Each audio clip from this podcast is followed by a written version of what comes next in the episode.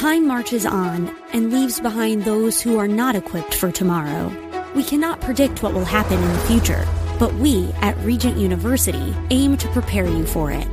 With world-class professors and over one hundred fifty programs, the opportunities to find success in your field are many. So don't let tomorrow pass you by.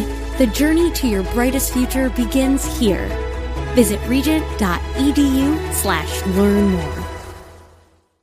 This program is sponsored by the Psalm one twenty-seven Fund. For Zion's sake,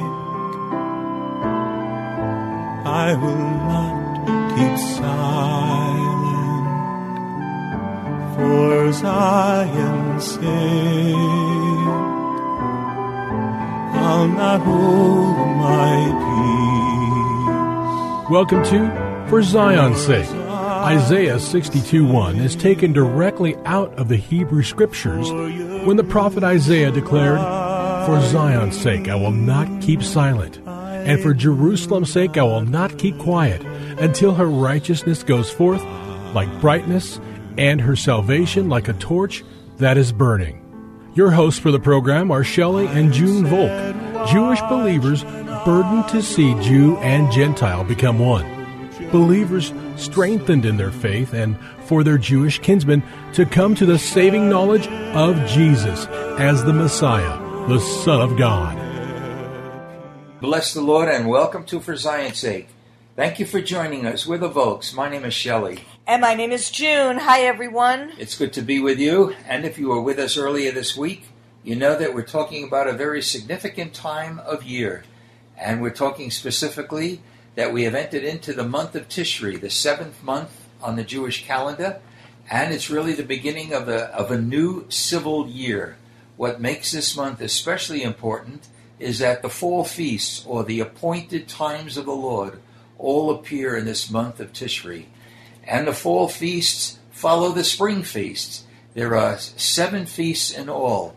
The spring feasts are Passover. We know that that's been fulfilled by Jesus, because it says in First Corinthians five seven, Jesus is called our Passover. Along with the Feast of Passover is the appointed time of the Feast of Unleavened Bread, when our Jewish people for seven days do not eat anything leavened, which is a picture of being free from sin. Leaven is most often a symbol of sin. And then three days later is the feast, or the appointed time of, that's called first fruits. And first fruits represents resurrection. And in First Corinthians fifteen twenty-three, it says, "Christ is our first fruits." Fifty days after Passover is a Hebrew feast called Shavuot. We call it Pentecost. And we know that three thousand Jewish souls were saved on the day of Pentecost in in, anticipa- in not in anticipation, in fulfillment of what was prophesied by the prophet Joel, the pouring out of the Spirit. That brings us into the fall feast, and we've been talking about the Feast of Trumpets. In Hebrew, it's also known as Rosh Hashanah, the beginning of a new year. We can find all the feasts described in Leviticus chapter twenty-three. And we've been speaking about the Feast of Trumpets, the heralding of the coming of the Lord, which is the last trumpet, which we'll touch upon shortly. But it's important to realize that before the first sounding of the trumpet, which appears in Exodus nineteen, God gave instructions to Moses to speak to the people of Israel. And he said basically two things: that they needed to be consecrated and they needed to be ready. And we believe that those admonitions are as critical in preparation for the second coming of the Lord as they were for the first. And we want to just bring your attention to what the Word of God says about this final trumpet. If you have your Bibles, turn with me to Matthew chapter twenty-four, beginning in verse twenty-nine. "But immediately after the tribulation of those days, the sun will be darkened, and the moon will not give its light, and the stars will fall from the sky, and the powers of the heavens will be shaken.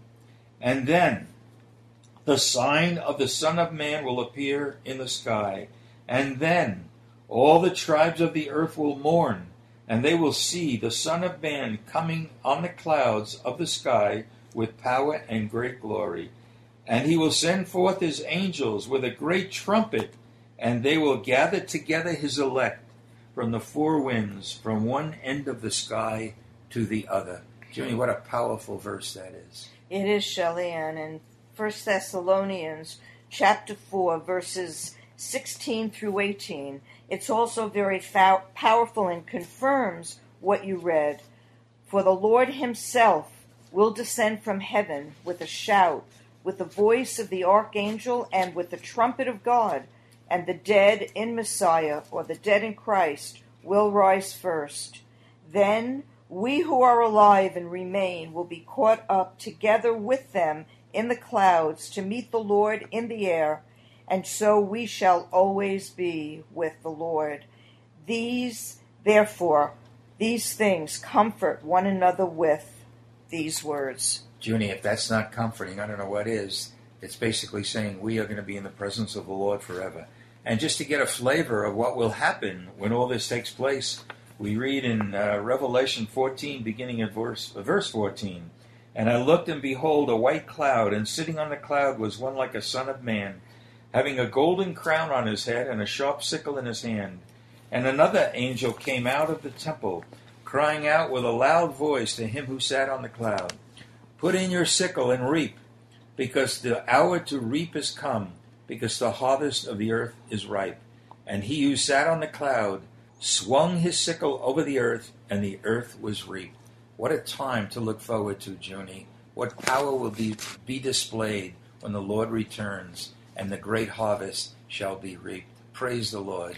And that, Shelley, really is what we've been talking about all week, the word kun, to be ready, that we would be there for when the harvest is ripe, ready to reap.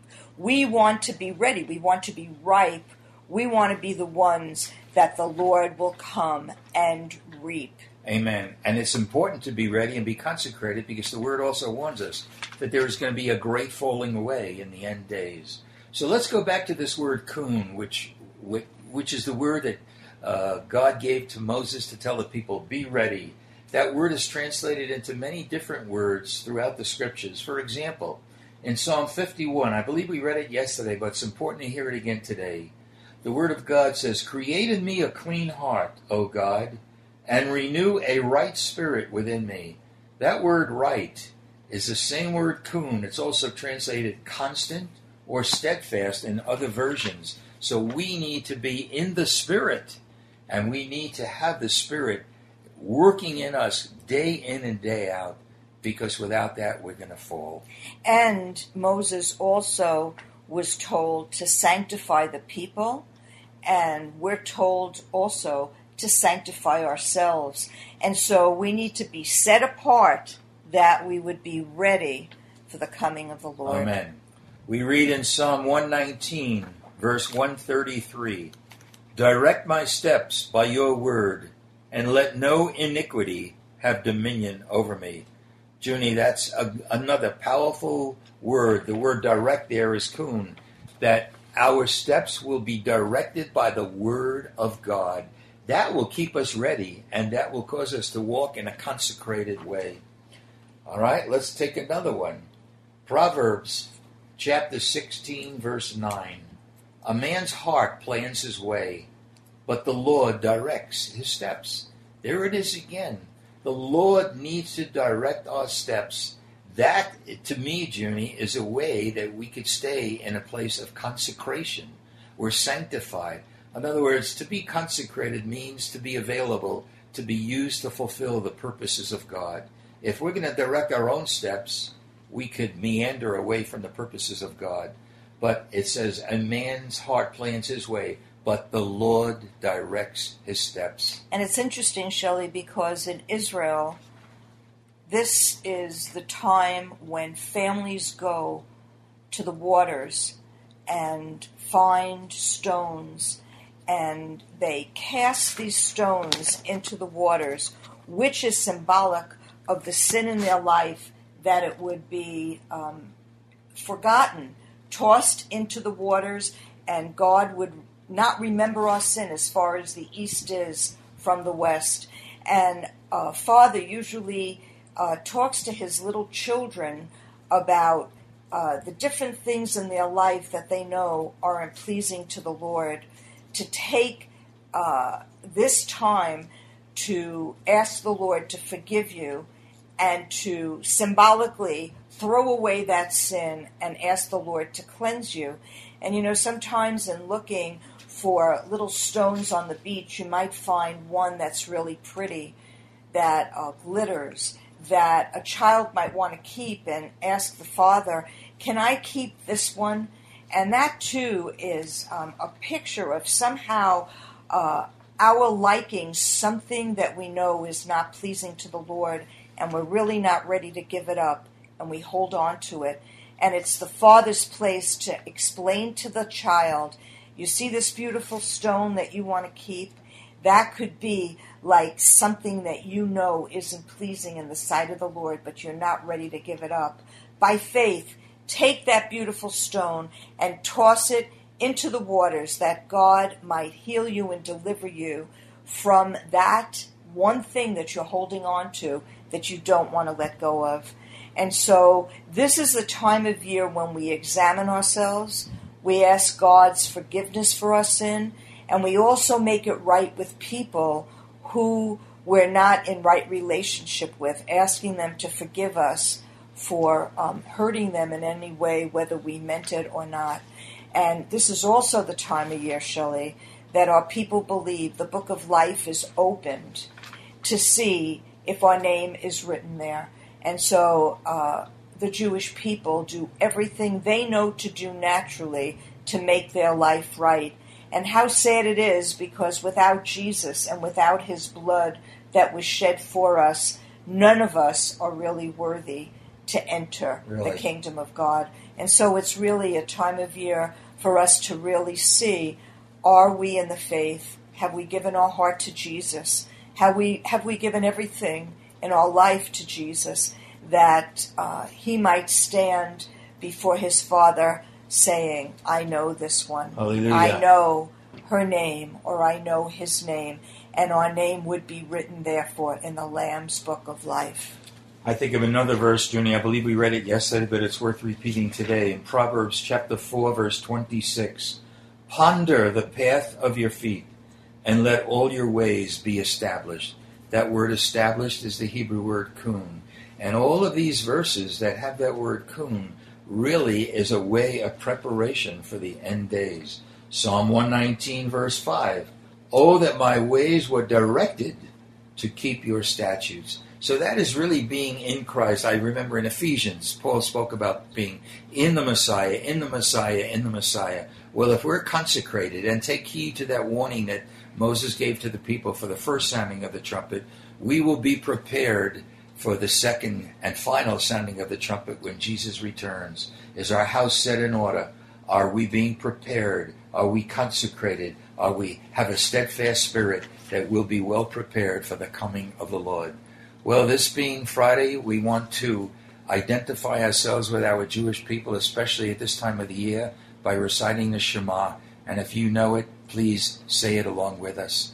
Shema Yisrael, Adonai Eloheinu, Adonai Echad. Hear, O Israel, the Lord, our God, the Lord is one. Father, we call upon your name. Yes, Lord. And ask at this special time of this season that believers all over will call upon the name of the Lord, will seek a walk of consecration, def- totally committed to you, and Lord, that we would be ready. We would be ready in season and out of season, but especially in this season, to prepare for the soon coming return of the Messiah. We pray this in Jesus' name. Amen. For Zion's sake. Thank you for joining us this evening. If you would like to get in touch with Shelley and June, you can write to them at P O. Box seventeen eighty-four, Scottsdale, Arizona eight five two five two. That's P O. Box seventeen eighty-four, Scottsdale, Arizona eight five two five two. And you can also contact them on their website, Shelley and June Volk dot com. That's Shelley and June Volk dot com. Until next time, the Lord bless thee and keep thee. The Lord make his face to shine upon thee and be gracious unto thee. The Lord lift up his countenance upon thee and give thee peace. This program was sponsored by the Psalm one twenty-seven Fund. Cable news, noisy, boring, out of touch. That's why Salem News Channel is different. We keep you in the know. Streaming twenty-four seven for free. Home to the greatest collection of conservative voices like Dennis Prager, Jay Sekulow, Mike Gallagher, and more. Salem News Channel is unfiltered and unapologetic. Watch anytime, on any screen, at S N C dot T V and local now, channel five twenty-five.